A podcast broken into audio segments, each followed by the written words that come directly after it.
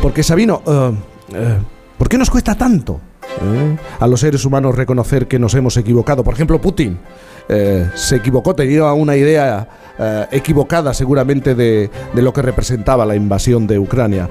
Estos días, entre la ley, ya hablando de nuestro país, entre la ley de libertad sexual y la reforma del Código Penal, tenemos dos ejemplos claros de esta resistencia a reconocer el error. Hay consenso general en que no se hicieron bien las cosas y hasta el gobierno se plantea dar marcha atrás a, la vista de los resultados, pero resistiéndose a la vez por todos los medios a reconocer abiertamente que fallaron. Es imposible conseguir una declaración eh, en la que escuchemos a un miembro del gobierno decir, perdón, nos hemos equivocado. Es imposible. Es tan difícil decir, decir, no ha funcionado, calculamos mal, nos hemos equivocado.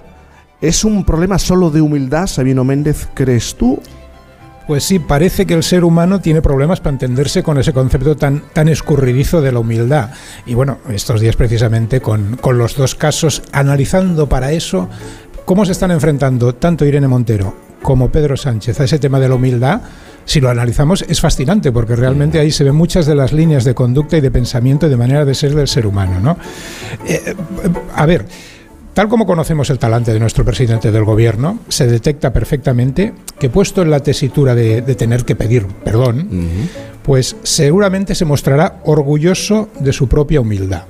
No falla. Un poco la línea de esa curiosa arrogancia moral que está siendo la característica de toda esta legislatura. Pero claro, cabe preguntarse, si uno se muestra orgulloso de su propia humildad, si empieza a presumir de ser humilde, eso es humildad de verdad. Cuidado. No. no. Por ahí tenemos una línea. Luego analizaremos la de Irene Montero, que también es muy curiosa, que responde a otra problemática, pero que bueno, cada uno, si os fijáis, es un poquito el perfil eh, psicológico de la persona. ¿no? A ver, todas las virtudes eh, del ser humano, sean cuales sean, dejan de ser tan formidables ¿no? en cuanto el ser humano se da cuenta de que las tiene. No digamos ya si además de ser consciente de que las tiene, de que le gusta encima exhibirlas y presumir de ellas, ¿no? de los talentos que tiene cada uno. Todas las virtudes, a ver, se devalúan un poco cuando pasa eso pero quizá la que sufre más esa devolución es la humildad, por lo que decíamos. No es difícil estar orgulloso de ser humilde. Dado que nuestro presidente es un relativista, es decir, sus actos muestran claramente que para él todo es relativo, porque todo pasa por estar relacionado con sus intereses y conveniencias para mantenerse en el gobierno. Dado ese relativismo, yo creo que tiene una visión de la humildad como de una especie de opinión sobre sí mismo, que sería en ese caso concreto para él algo así como una mala opinión sobre sus talentos, que es bueno y bondadoso tenerla, ¿vale? que habla bien de él por opinar de esa manera, como, como si la humildad consistiera para él en obligarse a opinar que sus talentos son menos valiosos de lo que íntimamente en realidad él cree que son. Cuando eso sucede, si os fijáis, la postura gestual, el tono de voz de Pedro Sánchez delata que se está esforzando un poquito por creer en algo en lo que realmente no cree. Y eso difícilmente, claro, es humildad, porque introduce un elemento, quieras que no, de, deshonestidad, de simulación, ¿eh? aunque, no, aunque sea inconsciente. Si hay simulación, al igual que cuando había orgullo, pues eso ya no es exactamente humildad, porque para intentar definirlo, la verdadera humildad, la, auténtica, la natural, a mí me parece que es otra cosa y una cosa mucho más simple. Eh, la, la humildad de verdad sería, creo yo, apartar la atención del hombre de sí mismo y enfocar esa atención en las cosas, en los hechos e incluso en nuestros vecinos. Mm. O sea, apartar totalmente del pensamiento del ser humano el tema de su propio valor. Es fácil ver que la, humildad es sencillamente pues, un estado de ánimo que, permita diseñar la, la, mejor ley del mundo, el mejor programa de radio del mundo y alegrarse de ello sin estar más o menos contento porque lo haya hecho uno mismo, tú, yo u otra persona sea pues es una ley, un programa de radio, sea cualquier trabajo que emprendamos porque lo importante es la cosa. Yo creo que eso sería un poco el, verdadero concepto de humildad y ahí es donde se nota la principal diferencia entre los problemas de Sánchez para manejarse con ese, con ese, con ese concepto y los de Montero. Porque si Pedro Sánchez el conflicto con la humildad se centra, digamos, un poco en, en la vanagloria, en la vanidad, en la falsa modestia, en Irene el problema yo creo que se orienta más hacia la dificultad que tiene de apartar la atención de lo que ella cree su propio valor, de sí misma, y dirigirla al hecho colectivo. Lo cual es muy curioso porque por su opción de izquierdas, en teoría, chocantemente, es una persona que asegura siempre defender lo colectivo. Fijaos de la contradicción. Y es curioso que le cueste tanto no estar siempre pendiente de sí misma. Si estás muy preocupado por tus propios talentos y estos dependen de si tienes razón o no, puedes caer fácilmente tanto de un extremo como del otro, tanto del mesianismo como del autodesprecio.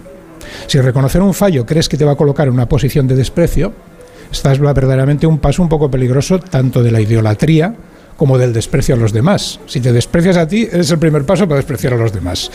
Eso tiene el peligro de irse tiñendo de, ¿cómo te diría?, de pesimismo, de negatividad, de crueldad, incluso de crueldad con uno mismo. Y si nos fijamos, fijaos bien en sus alegatos, Montero casi siempre se está como enfadada, se muestra enfadada, hiriente.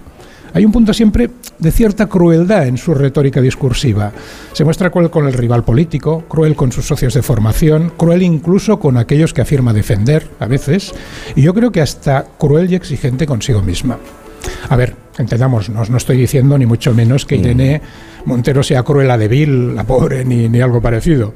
Es una cosa muy humana, es un, es un perfil bastante humano. Pero sí que allí donde los problemas de Sánchez, a mí me parece que se deben a la simulación, esos conflictos que tiene con la humildad, en Montero yo creo que se deben a la rigidez, fíjate lo que te digo. Muchas veces confunde contundencia con crueldad. Y es como si su autoestima dependiera de no reconocer que puede equivocarse. La culpa de ser siempre de los demás. Siempre el patriarcado, los jueces, la banca, el machismo, el fascismo, el imperialismo, los medios de comunicación. A ver, ¿cómo vas a ser humilde viviendo así la realidad, no? Si la culpa siempre es ajena. Mira, solo hay una manera, digámoslo de una manera cariñosa, yo creo que solo hay una posibilidad, es decir, Irene, relájate. No te obligues a la inhumana exigencia de no equivocarte nunca. Lo importante no eres tú o el concepto que tengas de tu propio valor, ni tus posibles talentos.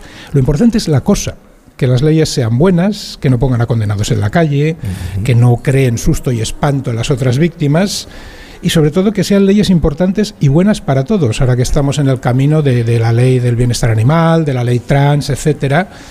Y yo creo que ahí si, si, nos centramos en la cosa y nos olvidamos del valor de nuestros propios talentos, es cuando hay un verdadero camino hacia la humildad.